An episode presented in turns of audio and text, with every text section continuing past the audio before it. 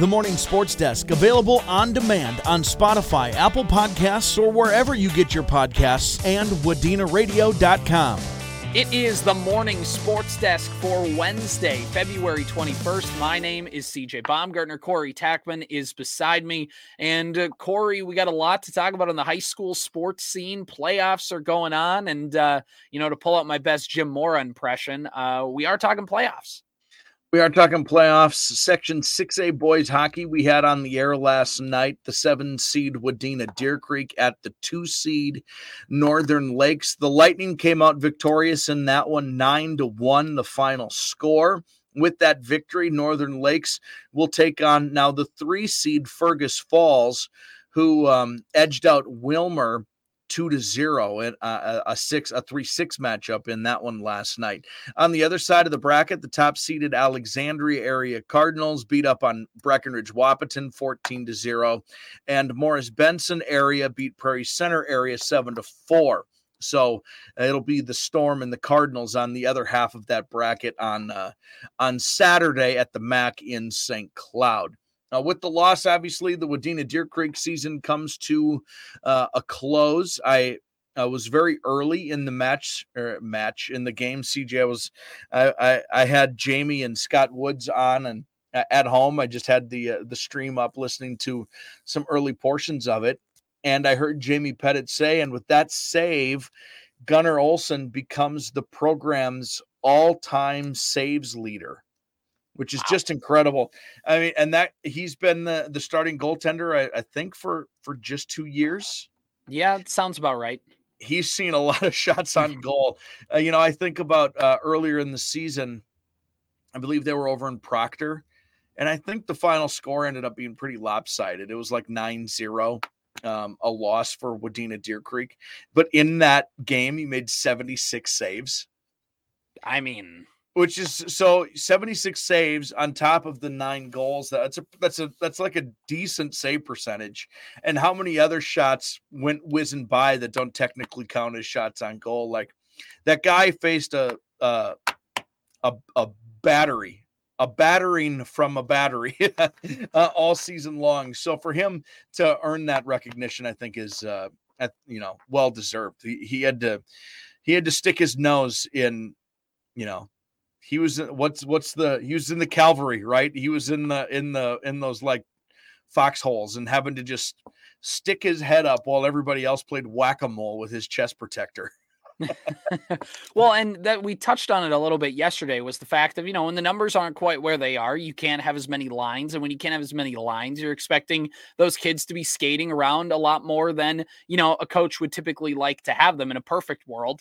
And that means that it's going to leave the offense with an ability to try and shoot the puck more. And I think Olson has done a great job all season long. I mean, of just, like you said, getting pounded on uh, with the chest protector all the time, and for him to be able to to get these saves is impressive because you know it's not not not every goalie can do what he did this year, and he stood on his head a lot, and he's been a big part of of when Wadena Deer Creek had success on the ice. He was a big reason why. So congratulations to him, and congratulations to Coach Grendall and company on a good season, uh, based just kind of on where that program was sitting numbers wise. For them to do the things that they did was a was a good job there, and now they just kind of trudge forward on into next season. So uh, it was a historic night for Wadena Deer Creek in hockey, but it was also a historic night for Wadena Deer Creek in boys basketball. Corey, yesterday, Peyton Church needed 16 points to pass Noah Ross to become the school's all time scoring leader. And guess how many points he got? Well, the last time I had a milestone in reach, Tori Orline needed 42 to get 3,000 and she only scored 41. Ah, uh, only. So I missed it by just a point. Please tell me that he didn't miss it by just a point. He got 16 points exactly to pass Noah Ross. 15 points would have tied. Uh, and they both came on free throws. So I remember like trying to build a moment. And this is fun as a play by play announcer because props to Coach Thunberg for letting me know before the game, like just so you know he's close and there's a good chance he gets it tonight. He needs 15 to tie, 16 to, to own it. And so you can kind of build up that moment as a broadcaster and to see it from the free throw line. You know, you have that first one and you're like, you know, how uh, you know, just unfair would it be if he missed that one and he just kind of hangs at 15. The game was a little out of reach by that point.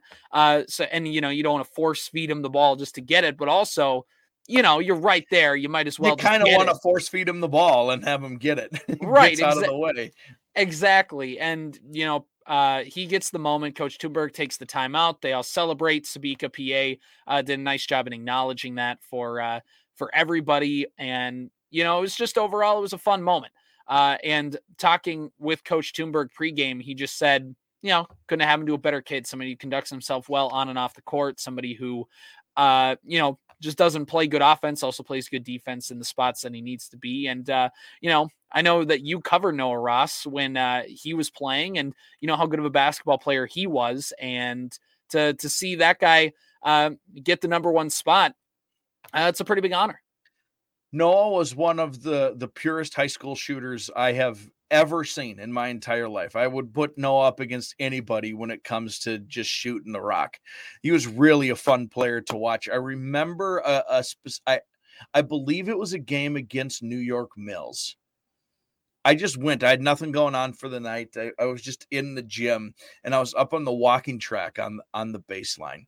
And if it wasn't New York, I don't. It, the opponent doesn't matter and there was a close game at the end. And it was one of those like they just got the ball into his hands and he shot a step back three early in the possession. Like he just brought the ball up the floor did a little crossover step back. He was just left of center and he buried it.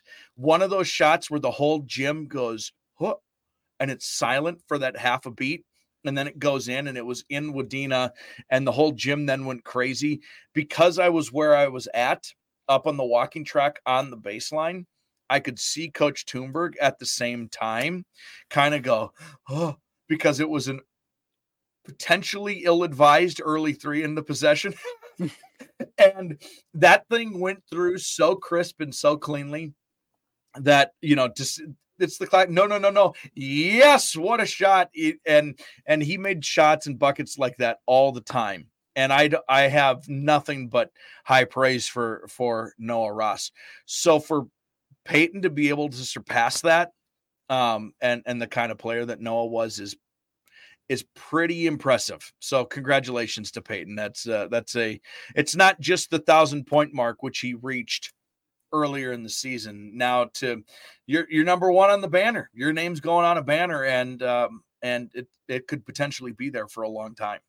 Yeah, and you know, by the way, an interesting tidbit from Coach Thunberg yesterday was when Noah Ross got the all-time scoring milestone for Wadena Deer Creek, he did it in Sebeka and Peyton Church did it in Sebeka. Now, of course, they're on different gyms because I believe at the time it was still the old gym in Sebeka, so not quite the same floor, but still in the same building, which is uh, which is a cool moment. Wadena Deer Creek got a win. I believe it was in the uh 75 to 55 kind of range. It was a it was a 30 point game for a lot of the mark, but uh you know, bringing the bench players towards the end, you kind of let everybody go and and whatnot. But uh Wadena Deer Creek controlled early, they were able to get the win and they keep improving. They're trying to keep pace and trying to keep that home playoff game alive and still potentially on how a game next week against DGF goes, they have a chance to try and get a first round bye or could if they're that four seed get back to back pl- uh, home playoff game. So Wadena Deer Creek has a lot to play for. They took care of business last night.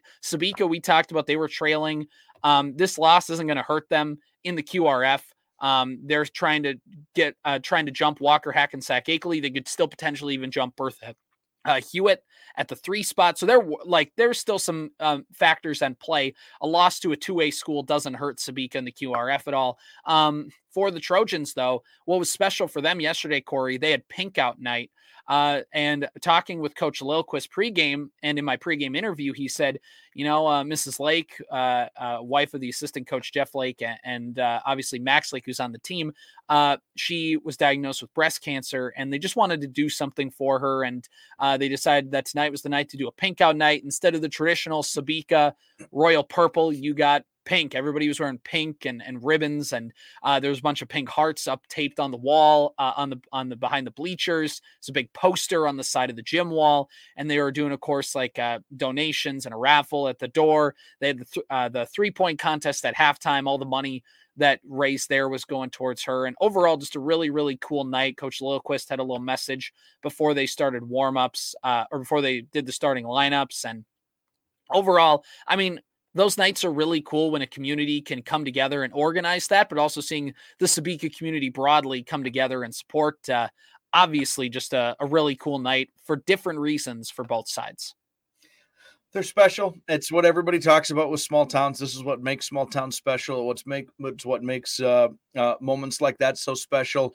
You know, she has been um, uh, in the gym or at a ball field um, the entire time that I've lived in the area. I have never been to a Sebeka event um, and that I've called where she hasn't also always been there. there there's just uh it was it was one of those I knew I could look out and go, oh, there's Mrs. Lake. and and they're just really committed and and have had some some great kids run through their programs and getting to know Jeff over the years as the as the baseball coach and getting to see getting to see their kids play and, and just be a part of it. You know, you know how it is. You and and your family, you you were very involved and your brothers were involved and and your parents were at a lot of stuff and it was the same for me growing up like you just get used to that it becomes a little extended family and mm-hmm. especially in small towns it's not just extended family figuratively it's extended family oftentimes literally too so uh, to have moments like that is just it's it's special and meaningful yeah, awesome to Coach Lilquist and the Sebeka uh, school, the Sebeka community for putting that together. That was really, really cool as well. Uh, we're going to swing over now into our state sports. The Minnesota Wild come back down to earth after a 10 7 win yesterday, uh, two days ago against Vancouver. They decide to go into Canada this time. They play Winnipeg, and the Jets get a 6 3 win because, well, you know, turns out the Wild are a 500 team, Corey. And what do 500 teams do after they win a game? Well, and it was back to it was on a back to back night, and and I, I would imagine very emotionally high game before. Yeah, yeah, it's hard. It's hard. There's some things that go along with it, but yeah, no, they're they're a 500 they're a 500 ball club, as they would say in a different sport, and um, yeah, I guess the way to look at it really is in their last two games, they have played even 13 goals to 13 goals. I don't know to be impressed or depressed that's an impressive number either way. 13 goals is a lot of goals in two games.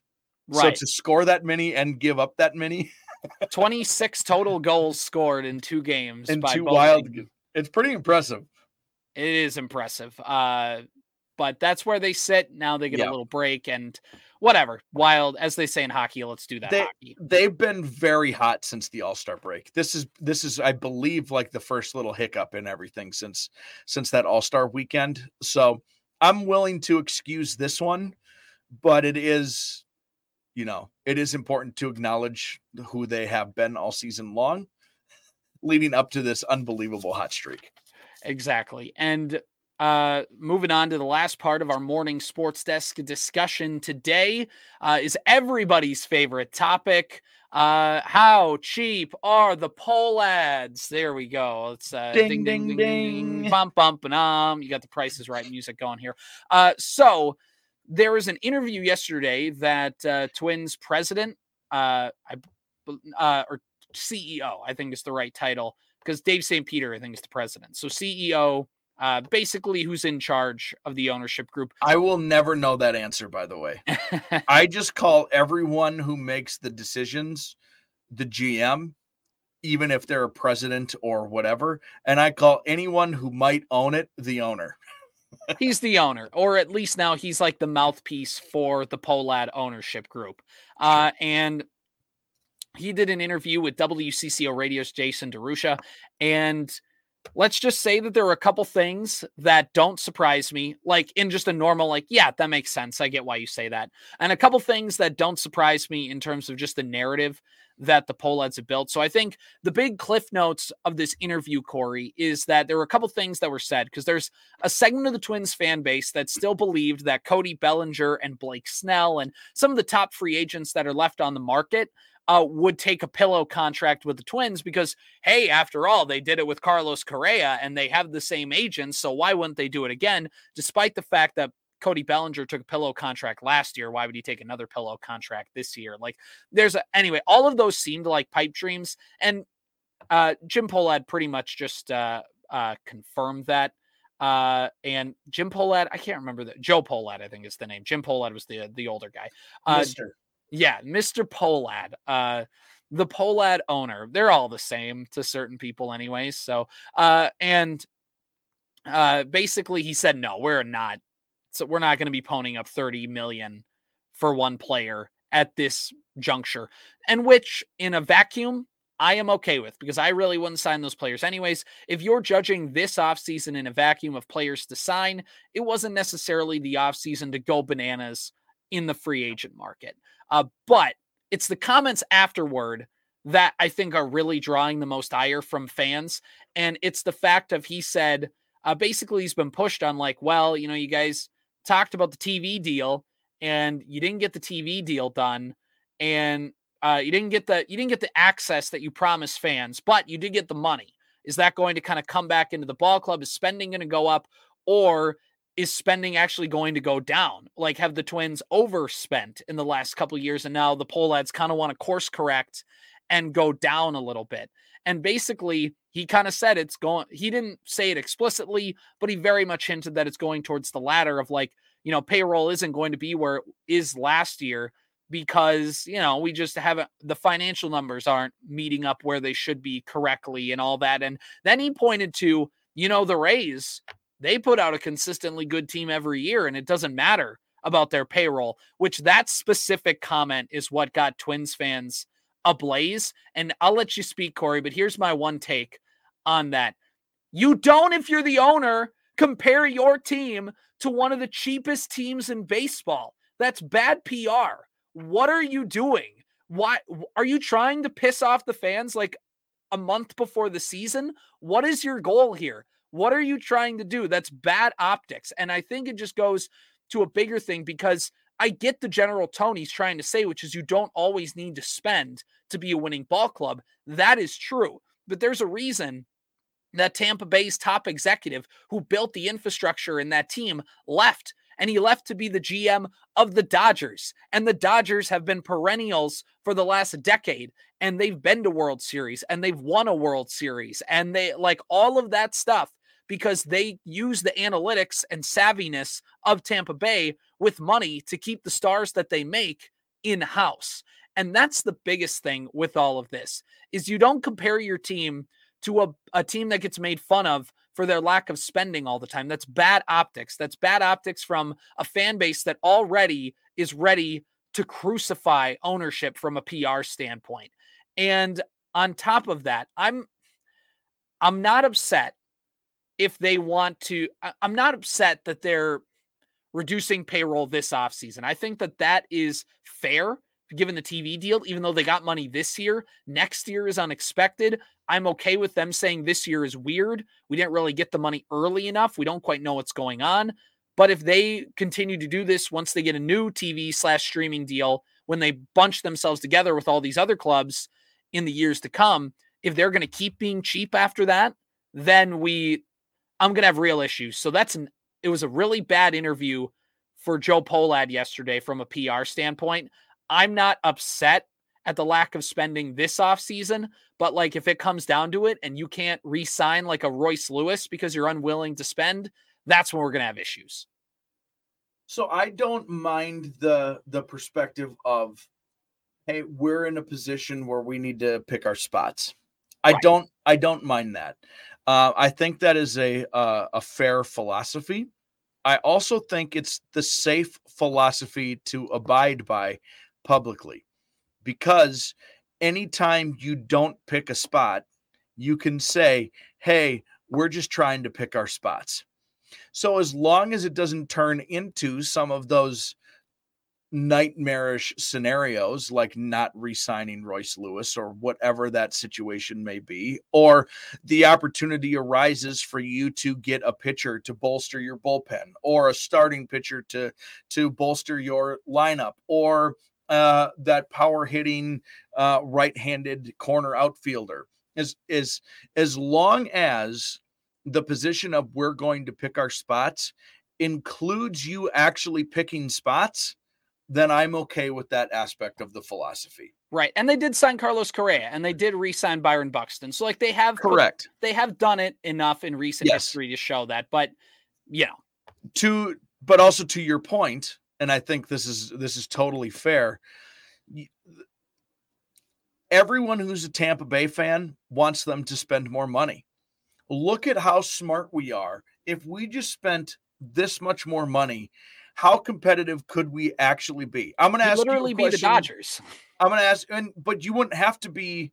You don't have to spend Dodger money. Is I'm not saying you have to spend Dodger money if you're Tampa Bay. I'm saying you have excelled beyond your actual abilities to put a good team. It, it's probably lucky. And I think if you're a fan of the Rays, you want your team to spend a little money just to supplement this unbelievable decision making that's behind the scenes. Also, I think this is important. I'm going to ask you because you your your history on this is is better. Who won the World Series last year? Last year, that would be the Texas Rangers. And they beat who? They beat the Arizona Diamondbacks. The year before the World Series was who? The Phillies and the Astros. The Astros won. And the year before that? Year before that in 2021 was the Astros and the Braves and the year before that? Dodgers and Rays. Dodgers and Rays. So we have to go back four years, five years. Right. In 2020, that was the COVID season. For how successful has it really been for Tampa Bay? If we're talking about Tampa Bay being successful and the ultimate success is winning a World Series, what they're doing is not working either. So you can't compare their unsuccessful stuff to your unsuccessful stuff. You know what you've done? you have just proven like, hey, we're just trying to do what the Rays do, which is what? Also not win a World Series? Right. Cool, man. Thanks for your efforts. We appreciate it. Well, they're competitive, and the Rays only have since 2008. They've only, which was their first World Series. They've only been to one World Series since, and that was 2020. And for all the talk of the Dodgers, they won that World Series, and everybody, you know, we'll call it the Mickey Mouse Championship, the COVID Championship, whatever. Tampa was the team that went to the World Series and didn't win it.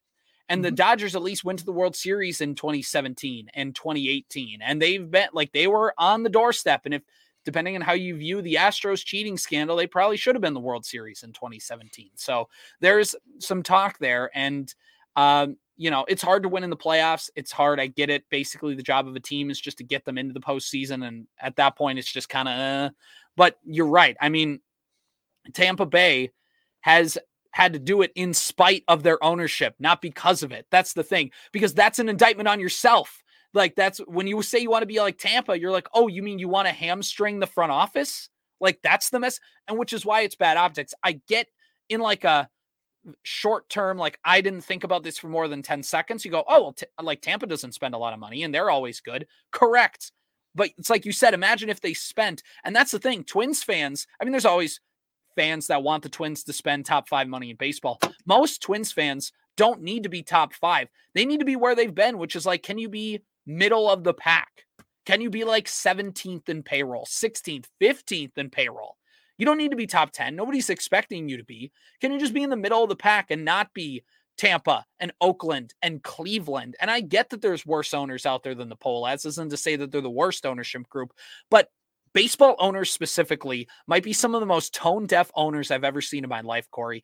Uh, Arizona, the Diamondbacks just made the World Series last year, mind you. They have a good manager, they have Corbin Carroll, they have some pieces there. You know what their owner talked about yesterday or a couple days ago this week? He talked about, you know, potentially moving the team. Like, what are we doing here? Like, it it just is these owners. I mean, I mean, we could go on and on about Oakland uh, I mean, just it's just a, a you know lack of institutional control a little bit with some of this stuff, but just the tone deafness from you know the Twins because they came off an offseason where they won a postseason game and series for the first time in two decades. There was so much goodwill in that fan base. And all you would have had to say is, this year is weird. Give us some grace and let's figure out in 2024 or in 2025. And I think most of the fan base could have got behind that. But to go out there and basically, because they hid behind the TV deal. And if hiding behind the TV deal is their, re- which is again, we can't judge us in a vacuum. So right now it doesn't feel good. If next year they get a new TV contract and they spend a little bit more and the pockets open up, then we're okay. And this is just a weird one year. And I'm and I'm fine with it being a one year thing.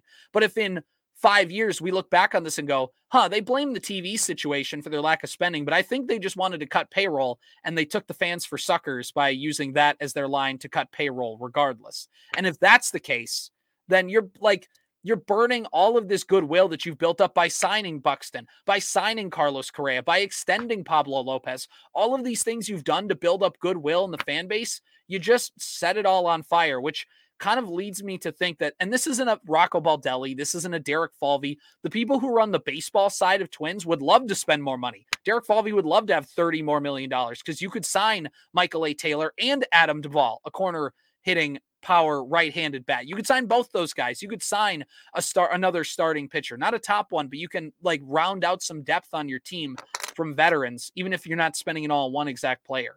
The baseball side of things would love an extra $30 million. This is all coming from ownership and the business side of things who you know, whether it's Victory Sports One or whether it's the contraction or whether it's these comments now, they're so bad at public relations. It is beyond me. You can't be a part of a multi billion dollar ownership group and hope to get lucky. Right. You, I mean, when it's your decision, like it's your deci- it's your decision to not spend or spend money. And then to not spend money and be like, man, maybe this is the year we get lucky. Like Minnesota fans aren't acutely aware of the unluckiness that has stricken the state in all of their sports franchises. Right. To have that come from the uh, from a part of an ownership group that has billions upon billions of dollars, to be like, man, you know, just be when it's basically admitting we'd like to be lucky like Tampa Bay is. That's that's a tough look when you have billions of dollars. Right. And the thing is, is they is, you know, opening day is going to fill up. And the thing is, is the Twins are a good team they're they should win the Central this year. And instead of talking about how good of a team they are and how they can build on this going forward, it's all talk of, well, how cheap is ownership going to be? Are they going to let this team seek out this vision? Eh, you know, I don't know what this conversation is like behind the scenes, but like, what does Carlos Correa think who just signed this contract? What, do, like, what do some of these other guys think? What does Pablo Lopez think? What do some of these other guys who it's like, you know, Falvey pitched these guys because they assumed that they had payroll a year ago on a vision for this Twins team. And does that look different? And and whatever. There's a whole lot of things that probably are going to be fine this season because the Twins are going to win. But there might be some fan apathy early on. And in a season where they talk about, well, ticket sales weren't where we wanted them to be. Well, you guys collapsed in 2022. So fans were pessimistic. Fans didn't see you win a playoff game. Fans did now. They're going, which is why if they would have again, not they didn't need to go to the full payroll numbers. If they said, "Hey, we understand, hang with us this year. We're going to throw you a bone. We're going to cut payroll, but it's not going to be that bad. It's only going to be this much." And you know what I mean? If you could have met them in the middle and gotten these fans on board with it, people would have went to the ballpark. Minnesota loves the Twins. You could sell out games. Those mid 2000s years in the dome sold a lot of tickets. It's not it's fan apathy by an ownership group where they feel like, well, why am I going to fully invest in this team when they're not going to fully invest in themselves? Like, why should I be a season ticket holder? And I think that they've remained steady, but through the TV deal. But again, if Twins, because the Twins talk about low ticket sales, if you are going to complain about low ticket sales and then use it to cut revenue, and then all of a sudden ticket sales aren't going to jump up now when you made these comments, like, what are you're not it's a self-fulfilling prophecy in a way so i i'll make one more point here and then i think we've i think we've said our piece. we've hit it but i do i do think that um one of the ways they can work around this and that is if he's telling the truth right Yep. Hey, we're in a situation right now where, and always will be where we have to pick our spots. This is not one of those times. If that is true, one of the things that can happen for this roster and club is that they do have a lot of capital that they can move around in terms of baseball players. So there are ways to improve the team that maybe they can go out and do. So that way, when those improvements are made via the personnel on the field, in a year when those players maybe need to be re-signed or extended or however that works that money there's an opportunity for for them to be able to walk out of this and be like see this was a weird year we had to trade Brooks Lee, but look at who we got in return. We got a starter. We had to trade uh, Alex Kirilloff, but it's okay because we got this bullpen arm that we needed. It's okay. Um, Max, or you know, uh, pick somebody. I don't care. We had to get. We had to move that piece because we needed the right field bat. And like, there's a way. There's a there is a light at the end of the tunnel. As long as if they make those moves, and then do what is appropriate business wise at the end of the season to keep those players on what should be a successful Twins team around to ride that wave, then everything we're saying here today is is irrelevant. Right, exactly. This has been the morning sports desk for Wednesday, February 21st. The Morning Sports Desk, available on demand on Spotify, Apple Podcasts, or wherever you get your podcasts, and WadenaRadio.com.